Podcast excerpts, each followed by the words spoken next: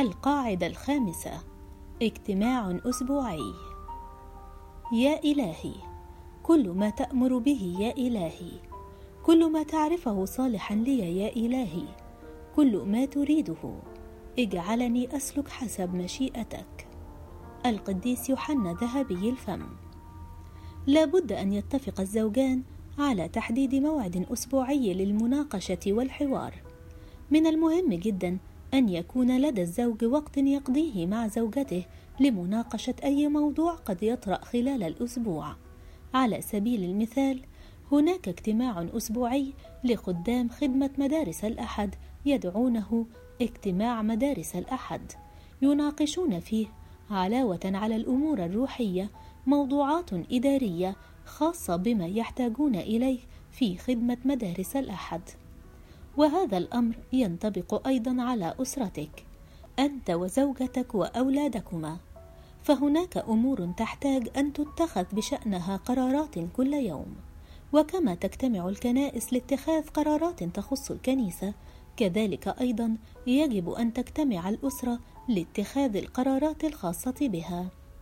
وهذه القاعدة لها فوائد عديدة منها. الاستمتاع بالسعادة والشعور بالرضا. تحديد موعد أسبوعي يحمي الزوجين من الشعور بالمرارة التي تنشأ من تجاهل حل العديد من الأمور الشائكة لفترات طويلة. في حياة كل منا هناك أمور كثيرة تحتاج المناقشة والتكلم بشأنها ولكننا لا نتناقش ولا نتكلم عنها. لماذا؟ لأننا مشغولون وليس لدينا وقت. أو أننا نشعر بالضيق في كل مرة نطرحها للمناقشة.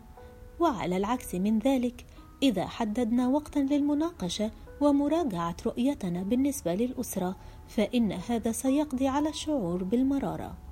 فمن المهم أن يشعر الشخص بالرضا في زواجه وأن الزواج قد منحه الشبع الذي يحتاجه. لقد قال الرب ليس جيدا أن يكون آدم وحده. وهذا يعني أن آدم محتاج لآخر وهذا الاحتياج يتم إشباعه في الزواج. وإذا لم يشعر الشخص بالإشباع فلن تكون هناك حاجة للزواج. لا بد أن يعمل الزوجان على تسديد هذا الاحتياج ولا يكون الزواج عبارة عن اثنين يعيشان معا فقط وهما مرغمين على العيش هكذا. ومن ثم تصبح الفضيلة الأولى في زواجهما هي الاحتمال وحمل الصليب. يجب أن يبذل كلا الزوجين مجهودا للاستمتاع بالسعادة والشعور بالرضا في زواجهما. الحفاظ على سلامة العلاقة الزوجية. هذه القاعدة تحمل رسالة للآخر بأن علاقتكما معا ووحدانيتكما لها أهمية خاصة وأولوية تظهر في تخصيص وقت أسبوعي للحوار البناء للحفاظ على سعادة وسلامة هذه العلاقة. كان السيد المسيح يقضي أوقاتا مع التلاميذ في جلسات خاصة معهم. والدليل على ذلك أن بطرس قال له يا رب النا تقول هذا المثل أم للجميع أيضا؟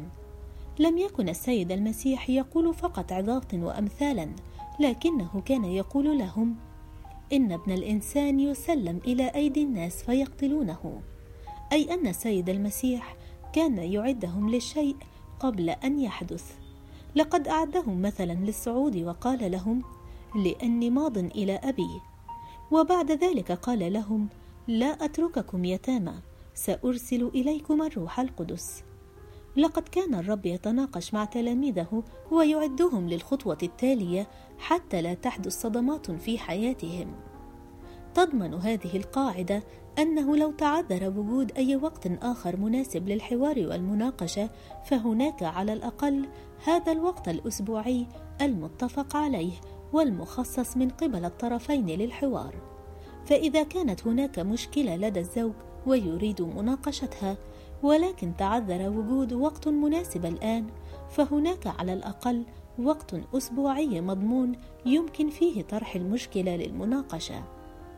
إن تخصيص وقت أسبوعي للمناقشة سوف يريح الزوجين من عبء المناقشة يوميا ويمنحهما فرصة للاستمتاع ببعضهما بعيدا عن الضغوط التي قد تنشأ من المناقشات والحوار. لكن ما هو الشرط الواجب توافره لإنجاح هذه القاعدة؟ لا بد من الالتزام الأسبوعي بهذا الموعد مهما حدث. قد يشعر الزوجان في فترة معينة أنه ليست هناك حاجات تحتاج مناقشتها، لكنني أريد أن أقول لكما شيئا مهما وهو إن هذا الاجتماع الأسبوعي ليس لمجرد مناقشة المشاكل وإنما أيضا لتبادل الآراء والتخطيط للمستقبل ولتقييم العلاقة فيما بينكما والعمل على إثرائها. هل محبتكما لبعضكما بعضا تزداد أم أصابها فتور؟ ويمكنكما في هذا الاجتماع أن تتدربا على مهارات التواصل. كيف أكون مسرعا في الاستماع مبطئا في التكلم مبطئا في الغضب ليس المهم هو الوقت الذي يستغرقه هذا الاجتماع وإنما المهم هو استمراريته لأنه إن لم ينعقد اسبوعيا فسوف ننسى موعده شيئا فشيئا وإذا حدث شيء مهم سنجد أنفسنا قد عدنا إلى الطريقة القديمة وبدأنا نتشاجر ونختلف.